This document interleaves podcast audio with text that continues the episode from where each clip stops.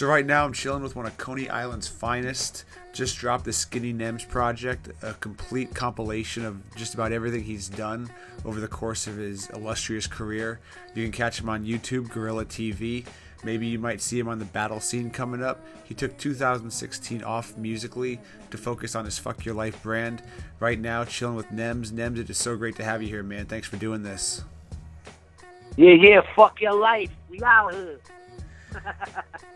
Yeah, man, I crack up every time I hear that too, man. Like, it's such a creative slogan. How did you come up with that? I mean, it's just like basically like as simple as it gets. Like, it was a bunch of me, my squad, we always doing music, a whole bunch of us. It's just like our way of thinking, like a way of being, our way of life. Like, yo, listen, if this is what we doing over here, if you not with it, nigga, fuck your life. I don't care about nothing you're doing. Like, I don't care about you, your friends, your family, your whatever you're doing. I don't give a fuck about it. Nigga, fuck your life. If you ain't with us, if you ain't with the shit we fucking with, and and then we just like it just became a thing. We started off by just saying, fuck your life all the time, and then it was like, yo, this is us, man. We fuck your life. That's it. That's it. FYL. And it just took off from there. Yeah, it just took off from there, and then, now it's transformed kind of into, like, Life a Gang, because, like, fucking can't really put fuck on, like, mainstream type shit. So we had to, like, PG it a little bit, but, it's still the same shit. Fuck your life is Life a Gang, same shit. Yeah, I imagine it'd be hard to buy, like, a baby onesie with Fuck Your Life on it. Yo, what's funny? Mad chicks ask me for that all the time. Like, oh, I just had a kid, or I'm having a kid. Could you make me a Fuck Your Life onesie? Like, they want the logo with the baby blowing his brains out. I'm like, whatever. I do it for them. It's not a problem. That's crazy, man. Like, you could deliver it to them and then maybe hit up CPS right after the delivery or something. Just like, hey, maybe you should check on these people. I don't know. Yeah, that it's great, man. It is great to see the brand take off. You took off 2016 to focus on building that brand. What did you get accomplished in that time when you weren't putting out music? Well, I'll tell you what. I made way more money than I would if I was rapping for that one year, for that year. Like, I always say, like, if you're an artist like myself, that you're not mainstream really, and not for no other reason than that the mainstream just hasn't caught on to it. You know what I'm saying? But, like, if you're not on the radio every day, if you're not, the money is the last thing to come with music, or in the hip-hop genre, at least, because that's what I can speak on, because I don't do any other genre of music. But, like, the notoriety and all of that, that comes first. And the last thing to really come from actual music is the money.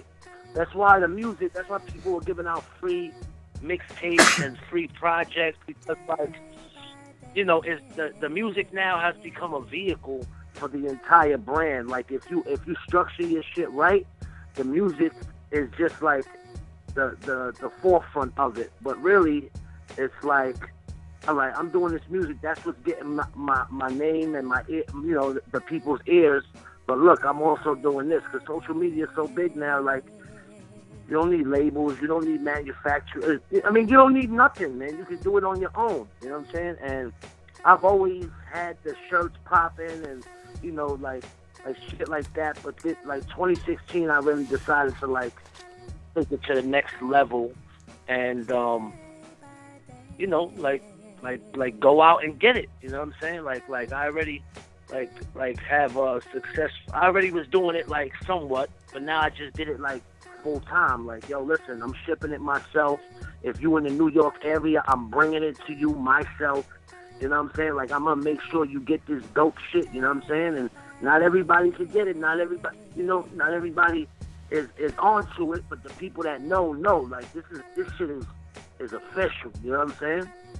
And that's what I wanted to focus on, like, and I wanted to do it like nobody else, like, and I see a lot of now after doing what I, like, I made my own brand page on Instagram, like, and they got mad followers, and And I just see little shit that I brought into it, like being original. I see a lot of other artists doing, which is totally fine. There's enough money for all of us out there. You know what I'm saying? I'm glad I could give these other artists a blueprint on how to get this money, because just rapping alone ain't doing it in the beginning, you know what I'm saying, of an artist's career. Definitely. And you look at what you have with FYL, you look at what someone like Dan's has with Brooklyn Stick Up, Poison Pen, Team Homie. I mean, there are some very specific and unique brands that you guys are pushing, but they're established brands. What does it take, because not everyone has that, to have a brand established and have it be recognizable and be known? Oh yeah, Nems, FYL, like Poison Pen, Team Homie. What does it take to get that brand established? I mean, you have to have, it's like, you know, brand recognition. Like if, when you see a Coca-Cola logo, even if another word is written, you're still going to know it says it's from Coca-Cola, you know what I'm saying? Because it's the same font and it's the same colors. And you know, like, you recognize that. So first you got to start with like a logo, you know what I'm saying? Like, and you know, I got different logos. I got the baby with the gun in his mouth. That's the FYL logo.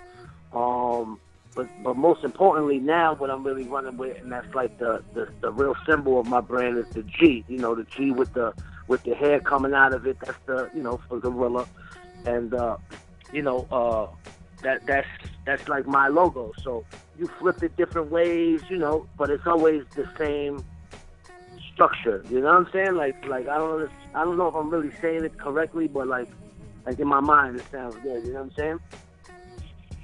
You gotta have like you gotta have a logo that people fuck with. You know what I'm saying? And a G is universal. Even if you don't know Nems or you don't like Nems, you might still like the G. There's not, you know, G is like a universal, you know, thing in hip-hop. You a G, you know what I'm saying? It's just gangster, you know what I'm saying? So I just put a new twist on the old thing. Simple as that. And if you know people that don't like Nems, just let me know. We can go Jay and Silent Bob and knock on every door if we need to, man. Yo, we could do that anytime, bro. I'm ready to do that all day, every day, man. I was thinking about even hiring a fucking computer hacker to get some of these motherfuckers' addresses that leave comments. You know what I'm saying? Run up all these niggas like, what's really good, nigga? We'll just get the same folks that hacked into the Russian stuff and all that, and I think we'll be okay. Those motherfuckers are good. You gotta get them on the payroll. Get them a couple T-shirts, Skinny Nem CD, sign it. I think we're good. Word up. And man, you know, like I was telling you earlier too, you know, I love the Skinny Nems project because you really put everything together for the fans. Like, there's tracks on there that I heard years ago that I loved, but it's like now it's in one spot. I don't have to have a song from this album on this playlist and then go back to this album and find it. Like, everything is right there. It's almost 3 hours of music. What made you want to put that together for the fans? What it really was is like, you know, skinny. I'm not. I mean, if anybody that has seen me recently knows I'm not skinny anymore. You know what I'm saying? But dealing with fans and people that are like, yo, we want you to get back on that Skinny Nem shit. You know, when you were skinny, or people come up to me, yo, Nems, I've been fucking with you since you were skinny. You know what I'm saying? And to the fans, it just me being skinny equals a different time. You know what I'm saying? And different. Not different music, but just a different time in their lives. Because music is memories just as well as, like, yo, yeah, this song is dope, but I also fuck with it because I was going through this in life. You know what I'm saying? That's why people identify and fuck with music so much. So it stood for something. And I felt like, let me put all of the most talked about songs that I would hear people talk about, and let me put it all on one project. You know what I'm saying? Because it's kind of like out with the old, in with the new. Like all of this shit was the Skinny Nems era. Now we starting a new chapter in this book. You know what I'm saying? This is the gorilla chapter, Gorilla Nems. You know what I'm saying? Like, because if you thought that was dope, that was just like the entree, you know what I'm saying? Like, that was just the appetizer. Now we about to hit you with the entree, the real banging music. Cause like, I put out, before Skinny Nems, I put out like 10 different projects. And, like, I feel like each one of them from Fuck Your Life Volume 1 to Fuck Your Life Volume 2 to President's Day. Like, my shit was never on a decline. It's always been steadily raising up, you know what I'm saying? And I feel like this next batch of music and shit that I'm doing is going to be like the old shit, but new. You know what I'm saying? Like, it's going to be the next chapter, the gorilla chapter. You know what I'm saying? Definitely. How is your approach changing too? Say that again? Is your approach to music changing as you look at like Skinny Nems versus Gorilla Nems? Is my what in music changing? Your musical approach? It's like, yeah, my music, nah. Fucking, I mean, it's a little different. For the fact that I have less time nowadays. You know what I'm saying? Like, before I used to have all day to think of rhymes and do shit. Now it's just like, from the second I wake up to the moment I go to sleep, I'm running around, making money, doing all types of other shit, like, and, you know, like Dan said, like, that's the same shit, like, when I listen to the Dan's interview, he say he writes a lot of, most of his shit, 98% in the car, I do a lot of that too, you know what I'm saying? Not, maybe for different reasons than he said, like, yo, I go block for block, you know, I see different blocks. Me, I'm just out of necessity, because I'm constantly running around, and I'm constantly in my car. That's the one place, that's my, like, my fortress of solitude, where nobody's bothering me. I'll turn my phone on vibrate or something, not, like, answer no texts, and just bump some music, and just really get in the vibe, you know what I'm saying, like, and zone out.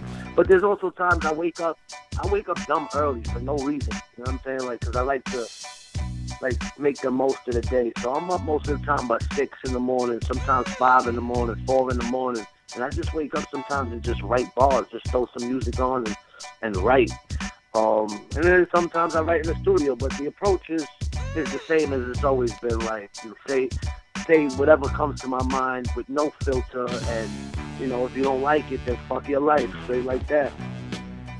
That's a great way to put it, too, with no filter, because I feel like so much of your music has no filter, and I'm thinking of a song like Light One, where it shows you getting incredibly personal with fans, and you're talking about vulnerability, and then, like, a couple bars later, you're regretting that vulnerability and showing that side to the fans. So I feel like so much of that music you do is that stream of consciousness where you really just get like an honest look into your mind. Like that song and a lot of other ones like My Own Worst Enemy and there's another one, Take It Away. Like there's certain times like me as a person, right? Like when I'm not rapper Nems, when I'm just, you know, Travis, that's my real name, you know what I'm saying? When I'm just in the regular world, people don't know me. And even with family and friends, like, I'm very guarded. You know what I'm saying? Like, I'm very, like, I don't talk to nobody about my issues. Like, I feel like I don't want to burden nobody with it. Like, I don't have nobody. Not by choice, because I got a lot of people I can talk to at any time. It's just, I mean, by choice, I choose not to talk to anybody. Like, I don't, like, about my personal feelings or, like, issues that I go through. And the music, I don't know why. I you know, I don't really digest it. I haven't really digested it in my mind why, but when I put that pen to the paper, like, just the realness comes out, you know what I'm saying? And there's also times, like, with my Fuck Your Love album, I was going through some rough times, like, and just like I said in the song Deliverance, I've been going through some rough times. I guess it's consequences of a rough life. Sometimes I'll be like, fuck round. Sometimes I'll be like, fuck life. You know what I'm saying? Because I was going through a breakup with my girl, and, you know, I was going through a lot of shit. And I wrote that album with the intention of never letting anybody hear it. Like, when I sat, I was like, yo, I just got to get some of these feelings out because they're not getting out from no other way. So let me just put it on paper and write these lines. I'm not going to put this shit out. You know what I'm saying? It's just going to be strictly for therapeutic value. And, you know, after the shit was, you know, a couple songs were done, I was like, yo, this shit came out dope. Like, I gotta share this because I know somewhere somebody's going through this and it might be beneficial to them. You know what I'm saying? Definitely. And do you get that feedback from the fans about how it affects their life and about how it is meaningful? Say that again? Do you get that feedback from the fans too about how your music affects them and impacts them and helps them? Big time, big time. Like maybe once or twice a month. You know what I'm saying? Like people from Australia, people from fucking Germany and California.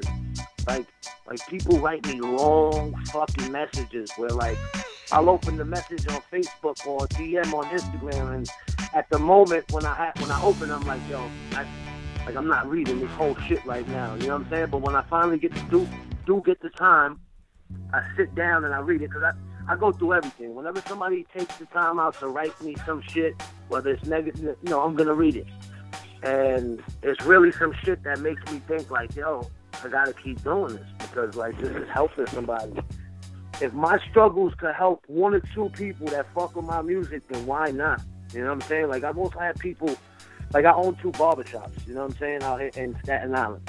And, I take pictures in front of it on my Instagram, and, I put the address out there on Twitter. Like, if you're in the area, come get a cut.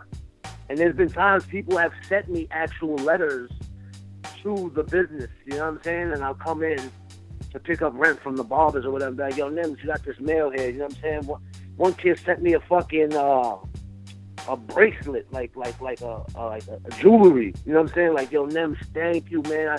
I don't have a lot of money, but I wanted to send this to you, like, because you're such a real nigga, and like you helped me do so much, and you know what I'm saying, like, and that type of shit. Like, I still got that shit. Like, I got it put away in my crib. Like, I don't really wear it, but like I got it put away. Like, and at times when I'm cleaning up the crib or whatever, I'll open a drawer and see it and be like, that shit was real. You know what I'm saying? That's some real shit. That's the kind of stuff too that, like, when sales don't always go the way you want, like, that's what actually means something. That's what makes the impact. Listen, I don't do the music shit. Like I said, the money from actual music is nothing, bro. Like the lifestyle that I live, like, if I was to just try to survive off of residuals from actual music, I'd be fucking living in a shelter. You know what I'm saying? The shit is horrible. Especially now with the streaming, niggas is paying you a fraction of a penny a stream. You know what I'm saying? Like, yo, some months I could fucking do some shit with it. You know what I'm saying? Some months, though, the shit is like a couple $100s. I'm like, yo, I can't live off of this. You know what I'm saying? You always got to have... That's one main thing as an artist. Don't think you're going to survive in the beginning stages of your career just off of the music. You got to always have another hustle, bro. You got to always have some hustle in you. You gotta always go get that money and take care of your life first before you can fucking, before the music shit, you think the music shit is gonna pay. I mean, there's a few artists that, overnight successes, very rarely, maybe like 1%, that really just blew overnight and made millions. But for the most part, man, you better have some other fucking hustles. And so some of this game really is, I mean, from what I've seen too, from being with hip-hop game for so long and still staying in the game now, is a lot of the dudes that end up making it are the ones that stick it out and stay. There's so many fly-by-night artists, and I'll interview him one year. Next year I hit him up, hey, what have you done? And I don't even get a response, or the email's overquoted and they never respond, and you check their Twitter and it's inactive, for a year. Like, so much of this game is just being persistent and not expecting that quick fix right away. 100% consistency is one of the most important things. Like, you know what I'm saying? Like you said, I took 2016 off to focus on the brand. Like, I wasn't, doing music, but I wasn't inconsistent, because I started putting out the brand, and all the people that was following me and checking for me with the music, I was still on social media going hard. You know what I'm saying? It just so happened it was just with the clothing and the hats and the jackets and the fucking hoodies and lighters and buttons and whatever the fuck, you know what I'm saying? Because the music shit I do because I love it, you know what I'm saying? Like, I don't do it with the intention of this is going to make me $100,000 this one song. Like, I'm not going into the studio writing a song so the radio can play it. No, I'm just going in to make some dope-ass shit. You know what I'm saying? And if I just so happen to get paid from it, that makes it extra dope. You know what I'm saying? But I'm not going in with the intention, like, I gotta get money off of this song, you know what I'm saying? Nah, it's just like I'm doing this because I love it. I'm a student of the game.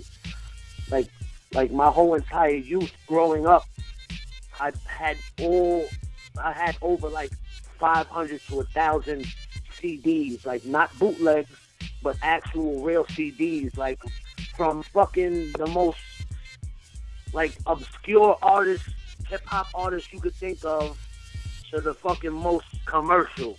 I had the real CDs of the albums, not even singles, you know what I'm saying? Like, I'm a real student of the game. Like, I do this shit because I love it.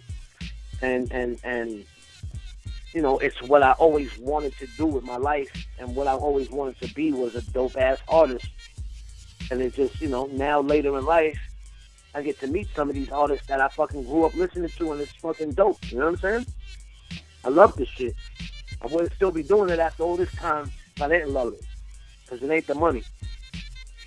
No, I know what you're saying, and I feel like you make the most pure music when you're not doing it, worrying about streams and money and downloads and are people going to buy it. Like, I can say when I worked at Hip Hop Game, part of the pressure is, am I going to get enough big name interviews this week to where the hits are going to stay consistent or go up, or the hits going to go down, and what's going to happen to the ad money and what's going to happen there.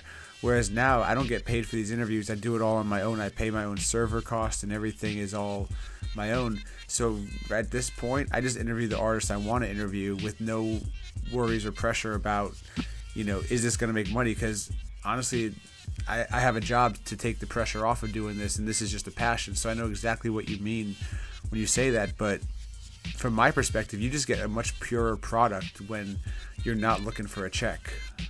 Yeah. I mean, and if you make dope enough shit, the shit is going to come. You know what right. I'm saying? Like, it's just, when you do this shit for the right reasons, when you do good, good happens. You know what I'm saying? Just like when you do dirt, dirt happens.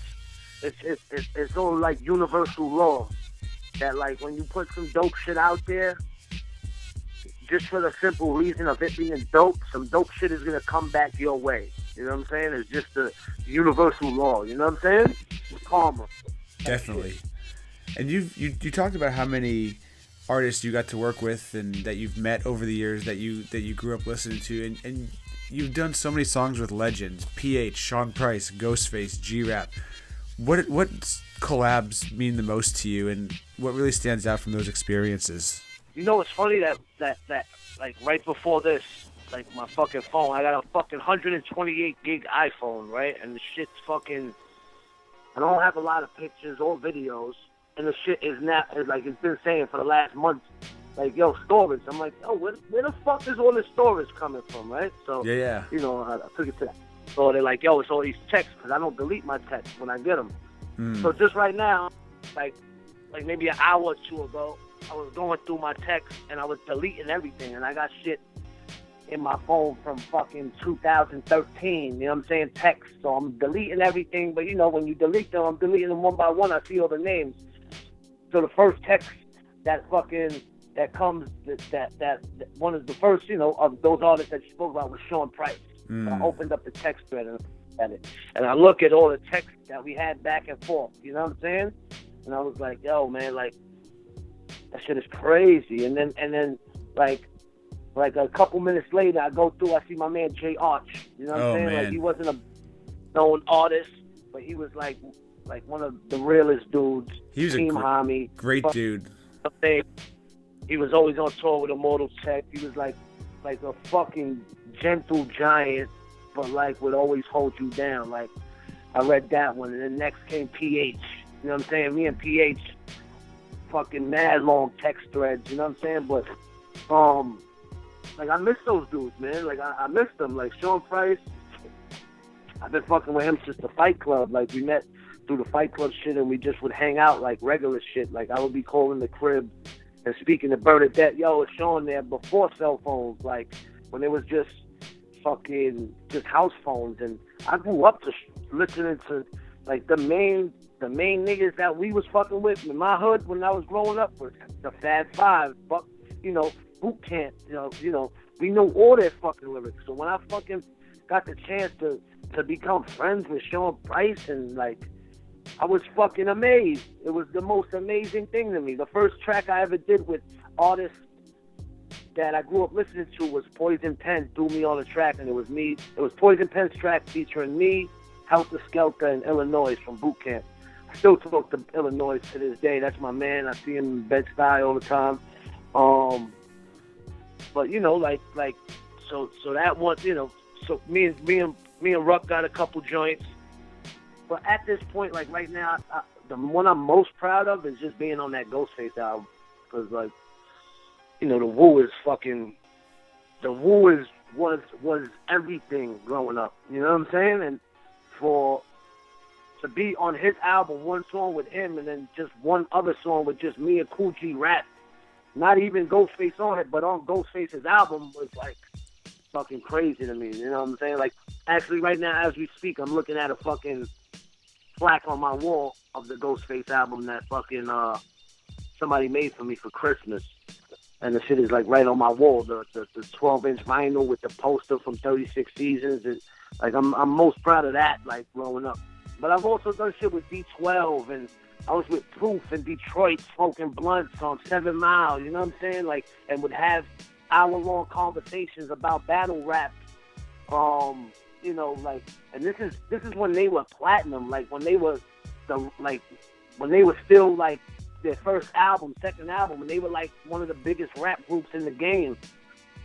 So like, I've been fortunate to work with a lot of people, and especially the ones that passed away, like Proof and Ruck and fucking PH, and like I've been fortunate enough to do that. So like, I can't downplay, you know, like the records that I did with them neither, because that'll always hold a special place in my heart. I know what you mean, and you look at Pumpkinhead, you look at Jay Arch and Sean Price. I mean, those are three of the coolest dudes in music too. Like, not just great artists and all that, but great people. Like, I can remember when my son was born, Sean Price and I are Skyping, and his daughter Sean is about the same age, and he's giving me parenting advice, and like you can see, you know, Bernadette's in the background going, you know, doing dishes in the kitchen or whatever, and it's just like, wow, this is a really down-to-earth dude who's just, you know, cool as can be. You know, PH, I can remember he was on the first mixtape I ever did. He did the intro, and this is like 2003, and we can't figure out how he's going to get me the song. So, like, me and him basically learned how to rip audio and what email server lets you upload a big attachment, because it was before, like, you just could transfer a file easily. Yeah. And what struck me about PH, man, is like, we could not figure out how to do this, and he stayed on the phone. He tried this, like, hey PH, try this Hotmail account, here's my login, here's my password, see if this works. Like, patient as can be, and it worked eventually. But I was like, man, like, how long is Pumpkinhead gonna stay on the phone with me before he just gets tired and says forget it, or he's like, just come up to the crib and I'll meet you and give you the CD because this is taking too long. And you know, just how cool those guys were. I got to meet Jay Arch when he came through Virginia with Pen and Technique and Diabolic, and you know, he lived up to all the hype. Poison Pen had talked about him, and what a cool guy he was. So it's hard for me to believe, and I wasn't best friends with any of these guys, but I had good relationships. You know, I didn't know them super well, but I knew them well enough that it's just, it hurts, and I still can't believe that all three of them are not here, and how close they all passed within each other.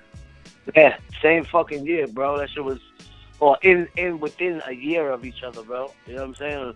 And like 1 or 2 months before fucking Sean Price died, bro, I was in the studio with him, and we were talking about fucking just stupid shit. You know what I'm saying? And he and the last, I mean, we spoke after that, but the last like meaningful thing that I remember him saying, we were both in the studio. Illa G was there too, and he was just like, "Yo, Nems, like, you know why I still fuck with you after all these years, and we still do joints? Cause you gotta stay around nice niggas. You know what I'm saying? You gotta stay around niggas that are gonna push your limits. Cause steel sharpens steel. That's like the main quote that I got from him. Like, I remember from him, like, steel sharpens steel. Like, if you around nice niggas that are spitting that real shit and dope shit, it's gonna force you to spit that official dope and real shit." You know what I'm saying? Like, I got that. I out of one of the last conversations I had with him, and like he, you know, he never once tried to charge me or anything. You know what I'm saying? Like it was just like, yo, listen, nigga, I need you in the studio. We need to meet up over here, and he would just make it happen. PH, man, I had PH. One thing about that motherfucker is he fucked with everybody. Like whether or not you were a cornball or a fucker, like he would deal with people that I would not deal with, that I didn't want to deal with, and I would make fun of him for dealing with them. And he treated everybody fucking equally. You know what I'm saying? Like, and I'll be like, yo, PH, why you fucking with this nigga? This nigga's a bird. And he just was just a loving dude and just an all-around good dude. You know what I'm saying? Like, he fucked with everybody. Like, you couldn't really say nothing bad about PH because he fucked with everybody. You know what I'm saying? Like, and he's genuinely good fucking people, man. Like, and Jay Arch, that was, like, my heart, man. Like, that nigga was my man. Like, I love that nigga still. Like I think about that nigga and miss him. You know what I'm saying? Like, literally miss him and his laugh and his smile when I think of him. You know what I'm saying? And really get choked up when I think of him because that was my man. You know what I'm saying? Like, that was my nigga. It's sad, but you know what? Their memory and what they stood for didn't die.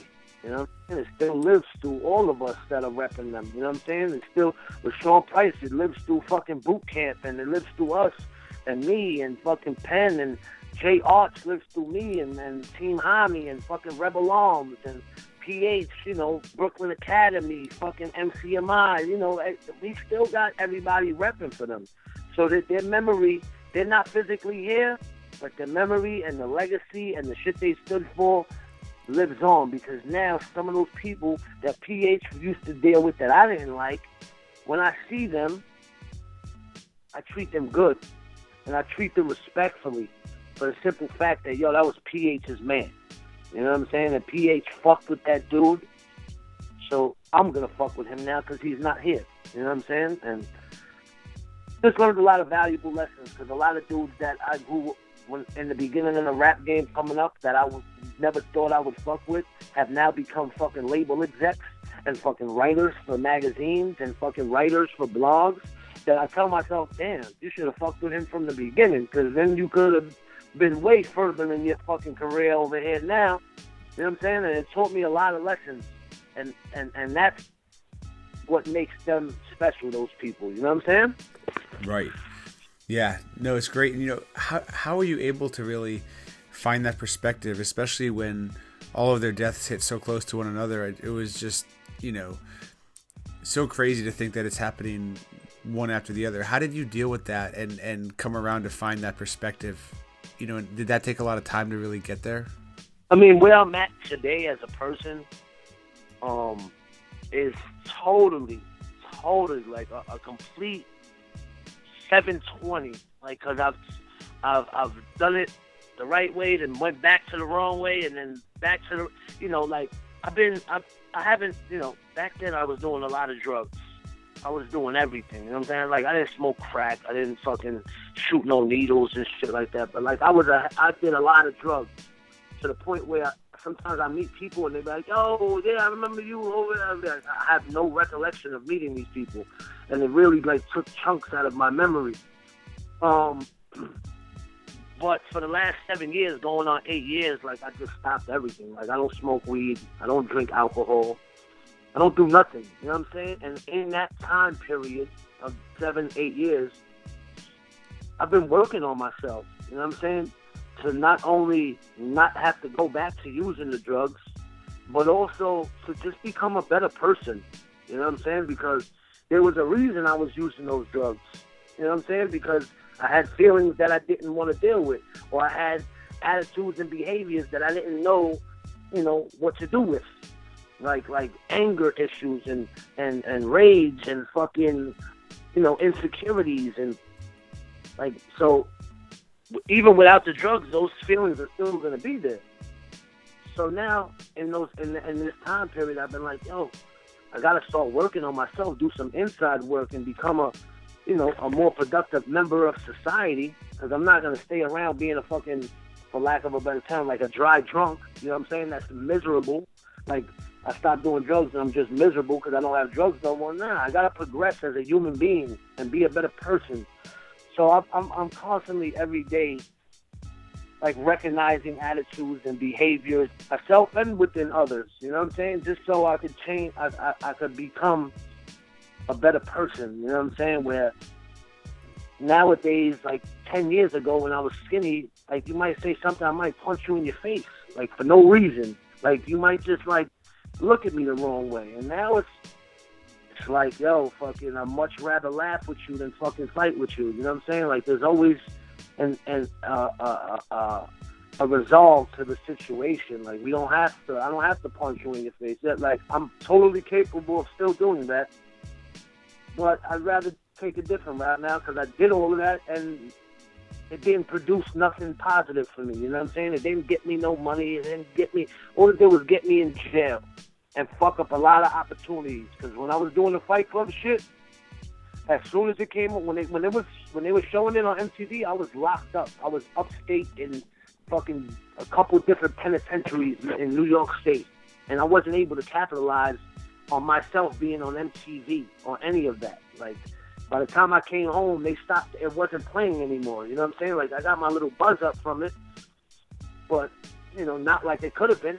You know what I'm saying? And I was dealing with a couple record labels when I got locked up too. You know what I'm saying? Like, and that all ceased to exist anymore when I came home. So it fucked up a lot of opportunities. So it's all about, like, improving and bettering myself nowadays. And I respect too that you, not only for the changes you're making in your life, but that you address it in the music and put it out there, because what you're talking about is something a lot of people deal with and struggle with. But in our culture today, there's a huge stigma attached to that, and it's looked at, you know, not favorably. It's looked at, sometimes people look at it as a weakness, or they look at it as, what's wrong with this person? But you're really putting it out there, and I really respect that. Is it therapeutic for you to put it in your music and rhyme about it and put it out there for other people to know about your struggles and your journey? 100%, because you said, like, a lot of people, but there's not a lot of people. It's everybody, bro. Everybody's got fucking issues. You know what I'm saying? Every single person walking this earth has an issue that they need to deal with, or has something in them that they don't want to really talk about, or makes them uncomfortable to talk about. Like, and I was like that at times too. You know what I'm saying? I was definitely like that. But as I'm getting older and more secure in myself as a person, it's like, you're gonna fuck with me regardless. Like, and like, I'm gonna put this out here and be vulnerable and put this out there to help somebody else. But, like, yo, if you ever try to disrespect me and try to hold that against me, first of all, you can't, because I already put it out there. But second of all, if I feel played enough where you're trying to play, like, I still hold myself down. All that skinny them shit is still in me. It's just, you know, like put under control. But I put that in my music with no problem, because, like I said, everybody got issues, bro, and everybody's dealing with shit. There's no future in frontin', bro. That's like one of the main mottos that sticks in my head all the time, especially with doing music. There's no future in frontin'. You'll get nowhere frontin', bro. If you want to front and portray something you're not, eventually somebody's gonna expose you, man. And when they expose you, you're gonna look like a fucking idiot, and maybe everything you worked for in your career, especially if you're a rapper, is gonna go down the drain. And I've worked way too hard and put too many years in this motherfucking rap business to let somebody take this shit from me. You know what I'm saying? Like, I put too much time and effort and money and fucking broken relationships with girls and broken relationships with friends to let anybody come and take this from me. My reputation is fucking A1. You know what I'm saying? Like, and it's because I could be vulnerable, but I could also be, you know, it's real. It's just real shit, man. You know what I'm saying? And at the end of the day, when you're a real person, or when you just speak on real shit, people have no choice but to respect you. Whether they like you or they don't like you, they have no choice but to respect you, because you're just saying blatantly what it is. And I've always been that type of person. Like, just to say what the fuck I feel. I keep it plain. I listen to rap just like I rap. I don't like all that metaphorical where I gotta, where I gotta think it is what you said 10 minutes later. No, just say what the fuck you feel, nigga. Just say it plain and simple. That's the type of shit I like, and that's the type of shit I spit. You know what I'm saying? I'd rather get straight to the point than beat around the bush. Definitely. And I think about when you say your place in the game and the respect you get, a lot of that too shows in the people that associate with you, because we can talk about how PH, Sean P, Jay Arch, and G-Rap, Ghostface, but others, man, that have had a huge direct impact on your career, like Poison Pen. You get the Pen cosign in hip hop, you're pretty much good. Yeah, what's funny is that, like, I've always said this, like, I feel like I'm not as far as I could be in this music shit because I'm not a kiss ass. I don't ride dick. All, you know what I'm saying? Like, everything I got in my music career was because I hustled for it and because of just raw talent and skill. Like, I met Poison Pen at the end of the week. They had an MC challenge. Like, I didn't know anybody. I didn't know nobody. I fucking walked into the Pyramid nightclub and they had a competition called the MC Challenge. And in it was Poison Pen, Tone Deaf, fucking, I forgot who else, like two other dudes. And then, like, I got the last spot because I got, out of like five people, I rapped the best, so I got that spot. You know what I'm saying? And that night, I didn't know who Poison Pen was. I didn't know who any of them were. I just wanted to showcase my skills. But I bodied it. You know what I'm saying? And Poison Pen bodied it, and Tone Deaf bodied it. And, like, at the end of the night, Poison Pen won that night. But at the end of the night, we had a mutual respect for each other. And that had to be, like, maybe 2000, maybe even 99 or 2000. Like, I was out there rocking shows and doing competitions when I was, like, 15 years old, 16 years old. Like, as soon as I started writing raps, like, I was out there with it. You know what I'm saying? So, like, from that point on, I've been rocking with Poison Pen. Like, that's been my brother. Like, fuck the music. That's been, like, my dog. You know what I'm saying? Like, I slept at his crib. He sleeps at my crib whenever he needs. You know what I'm saying? Like, it's not a problem. It's more like a family type of vibe because we met each other and built a mutual respect off the music, but it fucking parlayed into fucking real life. You know what I'm saying? Right. Yeah, and it's huge, that he gave you what you said, like one of your first big shots on the collab track with him back in the day with the Duck Down folks. What does it mean to you today to be able to have him in your corner still and to have that friendship that has lasted so long to where you do crash at each other's cribs when you need to and you still make music together and, you're able to put each other on to different situations that come up? I mean, that's something that doesn't happen too often, especially over this amount of time. Yeah, it's not gonna front. I take it for granted because at this point I could just call Pen right now and just like, what the fuck you doing, nigga? Like, I'm coming over, or like, what the fuck you doing tonight? All right, oh, you performing here? All right, I'm coming through and I'm getting on stage and we're gonna do a song. Like, so I take it for granted, honestly. But like, that shit means the world, bro. And it's not just him. It's other artists like Ill Bill. Like, you know what I'm saying? Like, these artists have been in the game and been around mostly everybody in the fucking game. So when I'm around them, like Pen and Necro and Ill Bill, and like I said, like, all I do is just soak up knowledge, bro. Because they got mad knowledge of the game, and it just like trickles down. Like you around them, like if you're around them in the capacity that I am, where it's not like, where it's just like friends. Like, the knowledge that you gain from just the knowledge of the music business and the music people and everything is, like, immeasurable. You know what I'm saying? It's fucking, it's awesome. So, like, having those type of connections is just, like, awesome. You know what I'm saying? Like, I really value it. You know what I'm saying? Like, I take it for granted, yes, but when I see how other people look at them, like, with such high regard, and I'm like, yo, that's my man. You know what I'm saying? Like, it's very It's dope. It's humbling. I bet. And with Poison Pen too, he's made such a impression on fans back in the day with this Hip Hop Game Journal, where it seemed like just hanging out with him was just one big long party with lots of alcohol. What's it like hanging with Pen today, man? I mean, you're always gonna get into something. You're always gonna get into some. You're always gonna have a story. You know what I'm saying? If you go out with Pen for a night, you're gonna have a story that you're gonna remember for a long time, because it's fun. He's a fun dude, and everybody knows him. Like, wherever he goes, people know him. Like, not like, oh, that's Poison Pen the rapper. No, like, yo, Pen, what's good, my nigga? You know, like it's just a fun time with him. He's a genuinely good person. You know what I'm saying? And it's good to be around people like that.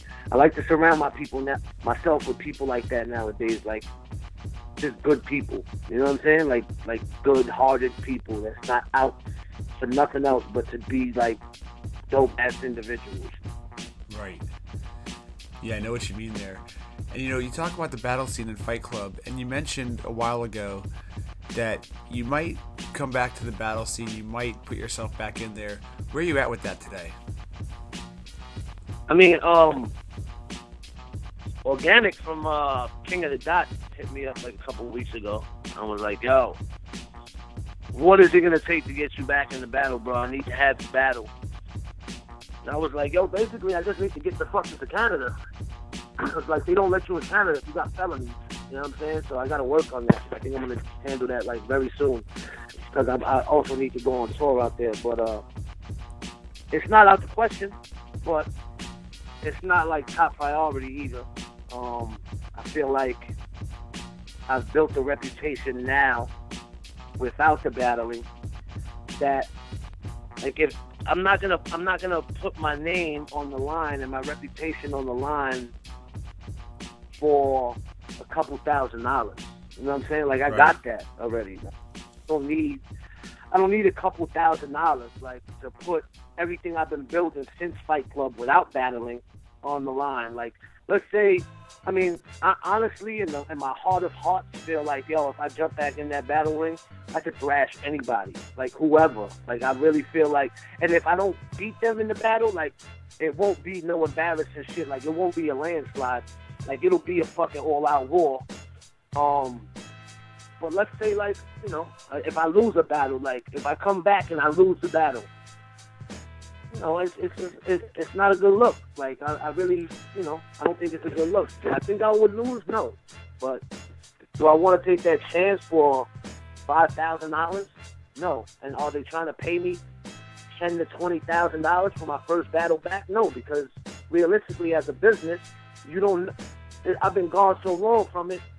It's not a good investment to put that much into somebody that's been gone for so long. You know what I'm saying? So, I don't know. I'm still like debating, because I'd rather take a month or two and write an album than take a month or two and write 3 verses for somebody for a battle. You know what I'm saying? And some of the battles have just become so ridiculous these days too that it's almost unwatchable, because it's not even about skill; it's about comedy. And I get that part of battling, but some of it is really unwatchable, and it's not like the random battles you find on YouTube. It's the stuff that people say like, oh, you gotta see this battle, and it just doesn't live up to what my expectations of a good battle should be. Not to say that all battle rap is whack or anything like that. I'm just saying some of it really is more of a production than it is actual skill.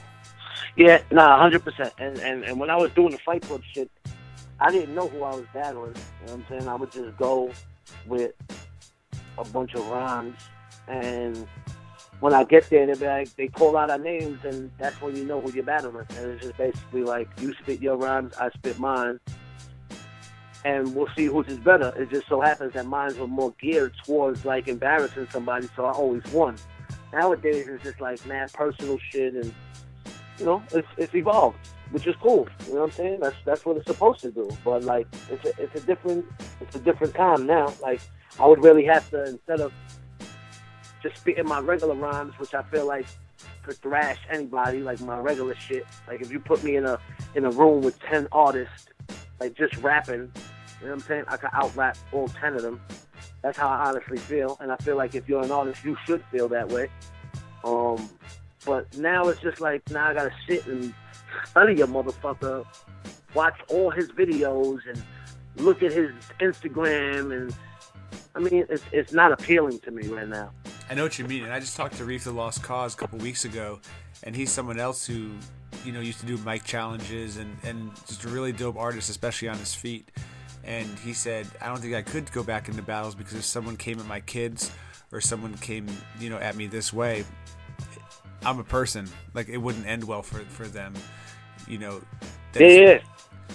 And so I could see that part, too, being really hard because at this point, just from the battles I've seen, like, there's no boundaries. There's no going too far. Like, anything goes. And I could see that being really hard as a person to stand there, you know, as an entertainer, maybe. I don't really get it, but some people can really do that. But I don't see how you could stand there as a person and let somebody say something foul about your mother or your child or something like that.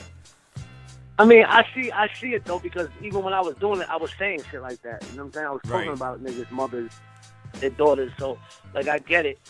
You know what I'm saying? Like, but, yeah, I don't know. You know I battled Reef, right? Reef beat me. Really? Hell yeah, there's a video somewhere. It wasn't no battle league or nothing. It was just like a random night in New York City, like at a show. Like I had never heard of Reef, and I didn't even know I battled Reef till like years later. It came out on YouTube, like Nems versus Reef, the Lost Cause, and he beat me. Like I was like, oh shit, you know what I'm saying? There's a lot of people that been out there that I didn't know I even battled. Like the kid Dumbfounded, who's big now in the battle scene. He's just big as an artist. I was at his concert the other day. Shit was sold out at SOBs. The nigga really kills it. But I didn't know I even battled him. And from what he tells, you know, that we battled at some point. And I don't remember none of that shit. You know what I'm saying? So when a lot of times people be like, yo, who are some names you battled? There's mad people I battled, bro. I had hundreds of battles, bro. Like, and a lot of them I was mad high and I have no recollection of it, bro. You know what I'm saying? Yeah. Do you have any regrets over those days? In terms of drug use and just not being in that sober mind that you are now? I feel like everything happens for a reason. The only regret that I have is not remembering it. Mm. You know what I'm saying? Like, I popped a lot of Xanax, and for people that know Xanax, like you know, everybody popping Xanax now, all the artists, but I was doing that shit 10, 15 years ago when nobody was doing it and was looked down upon. Like, if anything, I was ahead of my time now with these fucking, all these rappers that's popping it, but if you know what that does, like, you wake up the next morning and you don't really remember, you know what I'm saying, what happened. So, and it's just, like, permanently blocked from your memory. Like, you might catch bits and pieces, but when you do it in long periods of time, that shit fucks your memory up, and, you know, I regret that. I regret not remembering a lot of shit that went on. I mean, I don't regret anything else. I don't regret actually doing it, you know what I'm saying? Because I feel like I wouldn't get to this point where I'm at now without that happening. But I do regret just, like, not remembering shit. Because, yo, I don't want to mention no artist names because, like, I play it off like I remember.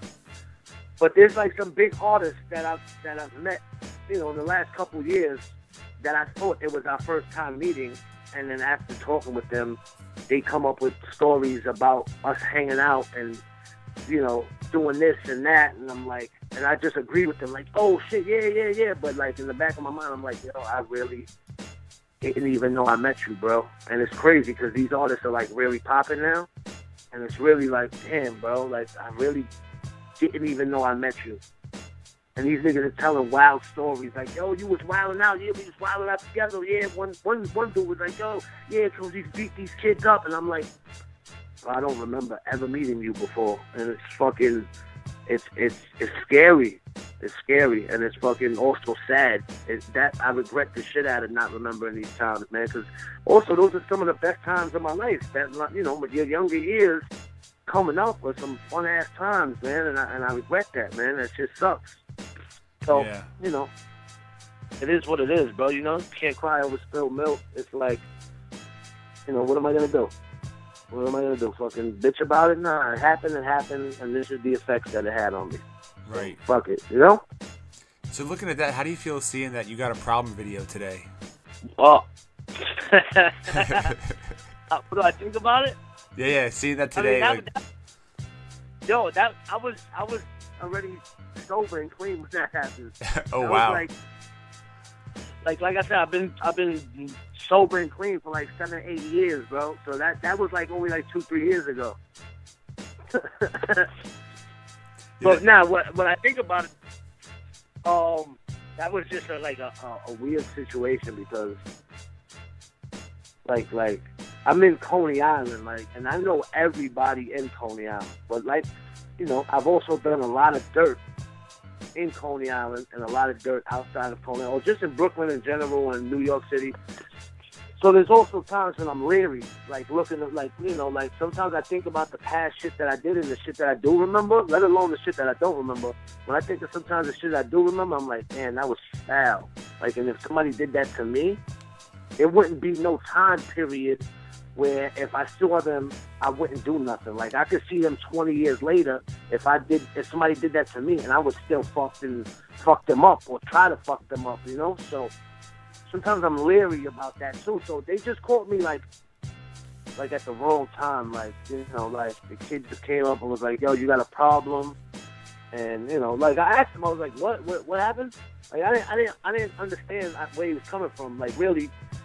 And then once he went into his pocket to pull out the calculator, I didn't know he was gonna pull out a calculator and it was a prank and none of that shit. I thought he could have been pulling out a gun or he could have been pulling out a knife. So my first reaction is to strike first. You know what I'm saying? Even though he looked non-threatening, in the moment, you don't think about all of that. You're just like a motherfucker's coming up to you asking, "Yo, you got a problem?" And then once they reach for something, I really don't know what the fuck they're reaching for. So my first reaction is always going to be to fucking strike first, ask questions later. And, the video, they only showed me hitting him once, but I actually hit him 2-3 different times. And then, he was, he let it, "Oh, this is just a prank, it's just a prank." And, I was like, "Bro, you can't be doing that over here, homie.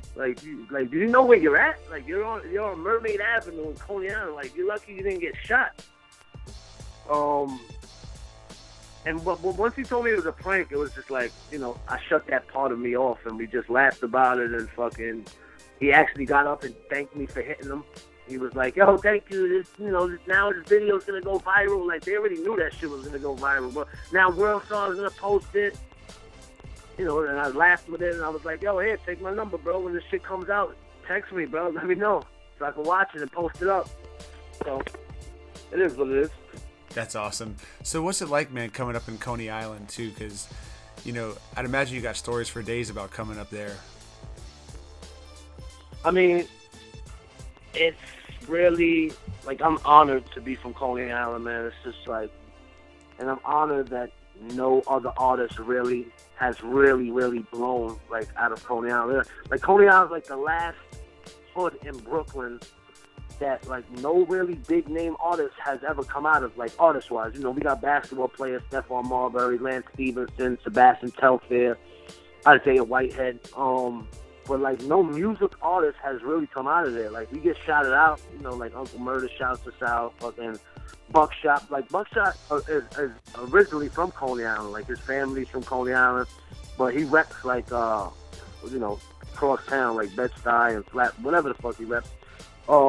But no really artist has come out of there, and I love that fact. It's me, Torre, D Chambers. We're really waving the flag for Coney Island, but none of us has really blown to the the next level that we really want to be. Right. So Coney Island was just it just made me a better person, a tougher person, and able to deal with life in a different aspect. I was ready for all areas of life, you know what I'm saying, coming up from Coney Island, because I had seen the worst of life, what life had to offer. It was nothing to do but see the brighter side of things growing up, you know what I'm saying, because I already had grown up seeing the worst of things and the worst of people. And so when you come from tough beginnings, everything else is like a fucking piece of cake, you know what I'm saying? Right. And what's the hip-hop scene like out there, too? Is it supportive for artists, or do you really got to go elsewhere to make it and then go back to Coney Island?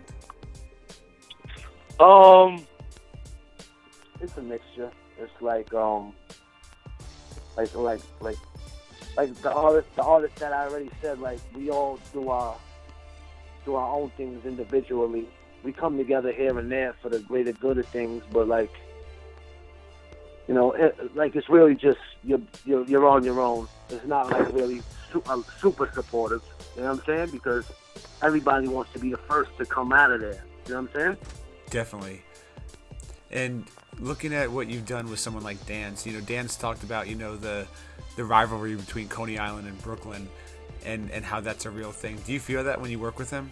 I mean, not like he explained it. Like, oh, you better kill that flatbush nigga. You know, Dan's is a fucking. He's like, if you put it in terms of like high school, he's like the jock, the captain of the team that everybody wanted to hang out with and was cool with everybody. Like, he's that cool character that like, you know what I'm saying? Like, everybody wants to be around. You know what I'm saying? So everybody just gravitates him because he's a fucking real good dude. And when it comes to rapping, like, we just have fun. We get into that fucking studio, and it really becomes a competition. Cause, like I'll tell him, like, yo, my man, you better step your fucking bars up right now, because that shit you be spitting ain't gonna work on this, because I'm about to blow you out. And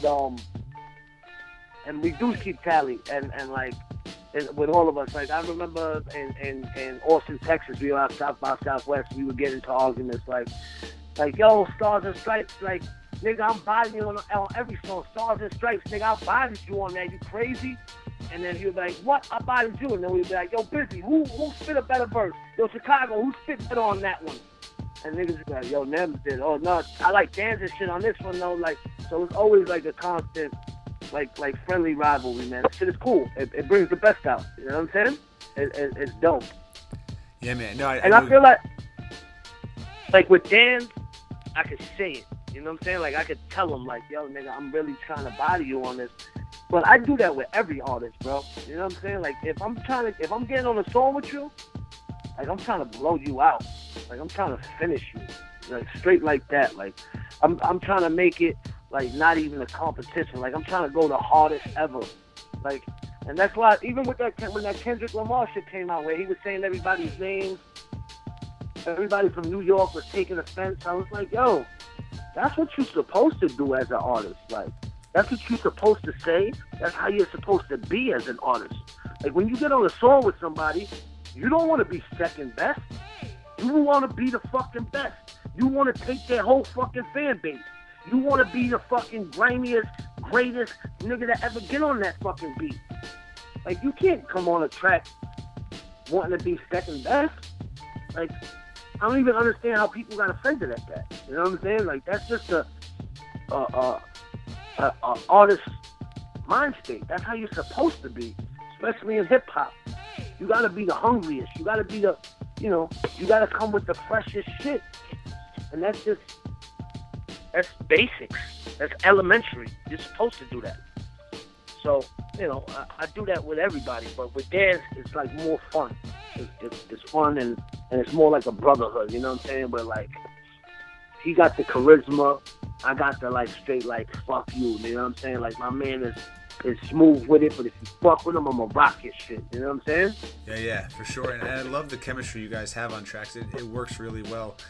Now, when Dan's and I talked last week, he said he's got you so far in terms of the verses, that he's up on you, man, when you guys keep that tally. Is that true? He said he got me beat on everything, right? Yeah. He said he's got you beat in terms of like the verses when you guys do the tally and who's got who on each song. He said he's got you more. Like, listen, we talked about that today. Like, we were texting. He can't fuck with me, bro. Like, just listen to the tracks. You know what I'm saying? He knows what it is. Nobody called me. I'm a fucking living legend, B.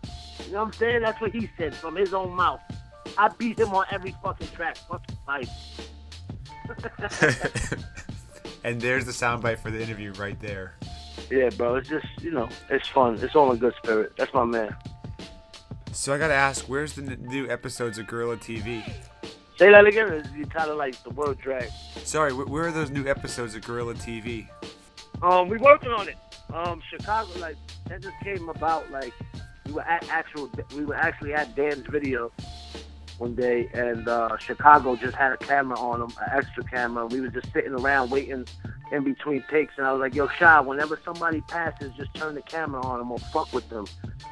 And it just became Gorilla TV, and like, I've been running around crazy. Because you know what? It's more difficult now to do the Gorilla TVs because it was so spur of the moment, like the original ones, where it just was like, yo, turn on the camera and I'm just going to do it. And now it's like, all right, we got to go film a Gorilla TV. And it's hard to be funny when like, somebody tells you, yo, be funny. You know right. what I'm saying? If it's just like no pressure, like, yo, just fuck with people and just like, this ain't going nowhere. We just doing it for fun. It's like easy. But now it's like, all right, we gotta film a Gorilla TV and we gotta be funny. It makes it a little more challenging. You know what I'm saying? So we working on it. I kind of like shifted the gears more towards the Instagram, where I just some once in a while a funny video like that would be on Gorilla TV is just like straight up on Instagram. But we're gonna get back to it. I have a couple things in mind. And do you feel like showing these videos and having more of a presence on social media has alleviated some of the misconceptions about who you are? Because you talk about how, you know, with your music being so aggressive, sometimes people think that's really who Nems is as a person, and that's how you are all the time. So do you feel like that's like all the social media stuff is helping you break down that image of who you are through your music? Yeah, and I'm conscious of it when I do that. Like I'm very conscious of it, like how I'm perceived on social media, and I treat all social media like a business. You know what I'm saying? Like I really don't put no personal shit. Like none of my Instagrams or Facebook, like none of my social media is my real name. Like my personal life is my personal life. All my social media is just music purposes, and I'm very conscious what I do put because. Yeah, my music is pretty aggressive, but, like, I'm not aggressive every moment of the day.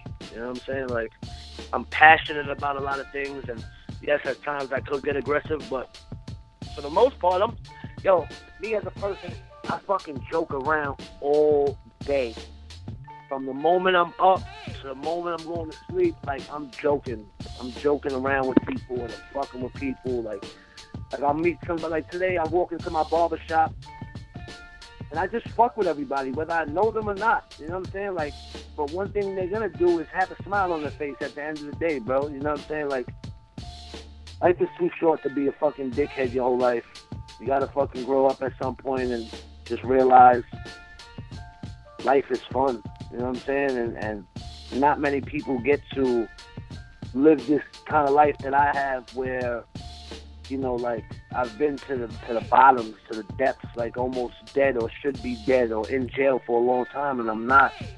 And I'm appreciative of that. And I'm grateful of that every day.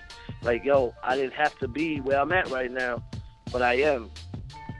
And now I'm going to enjoy it, you know what I'm saying? And, you know, the social media part is a big part of that, like, to let people know, like, yo, I'm a jokester, you know what I'm saying? Like, and if the situation calls for it, and I have to fucking be aggressive, then I will. But nowadays, I'd rather just like diffuse the situation with words, and if it has to get to the next level, then we'll take it there. But I really don't want to do it. Like, I'd rather just get over it with words and laugh about it. And then I try to portray video. That makes sense. So what's the next move right now for Gorilla Nems?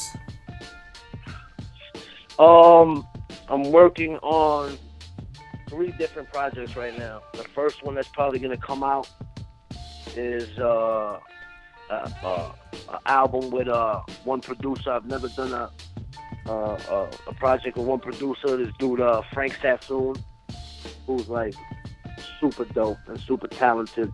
And that project's gonna be called Gorilla Monsoon. That I got probably about 50% of it done. After that, it's gonna be me and Ill Bill. We got an album out. I mean, coming out. We got already maybe like 6 songs done. We're probably gonna put like 10 or 11. So that's mostly done. We already got Fat Beats already is putting up money, like a nice amount. So that's already secure. We just got to finish recording that. That's going to be called Shootout at the Cyclone. That's going to come out towards like the end of the year. And then like my real grand entrance is going to be called the Alpha. It's just going to be called Alpha, you know, my Alpha album. And I got maybe like 5 or 6 songs of that, but that's going to be like, there's a lot of work going into that one, because there's going to be like, out of all the projects that I've done mixtapes, you know, EPs and stuff like that. I only really have one album, you know what I'm saying? That I look at it as like my one album, which is President's Day. Like Fuck Your Love is released on iTunes as an album, but I recorded it as an EP. I just threw extra songs on the end, old songs, and made it an album on iTunes, but it really was recorded as an EP. The Frank Sassoon shit is really, I'm looking at it like an EP, because like I'm gonna add some skits and stuff, and that's what's gonna make it an album. But it's really only gonna be like 7 songs. The Ill Bill shit is gonna be an album, but that's like a collaborative, you know, album. So the Alpha shit is gonna be like my really second sophomore album, how I'm looking at it, and I'm gonna make it like something real special. I already got Static Selector on there. I already got Buddha and Grams. We did a video for that one already.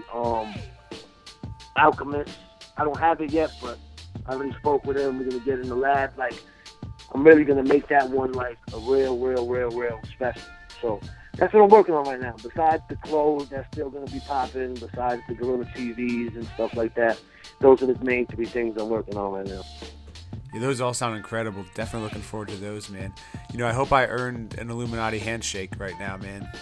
Like, if this was in person, I hope that's what I would get right now. Yo, I catch people with that on a daily basis, and they don't know what to do with themselves. That's awesome. That's hilarious. That shit fucks people up when I do that shit. That shit is mad funny. I bet, man.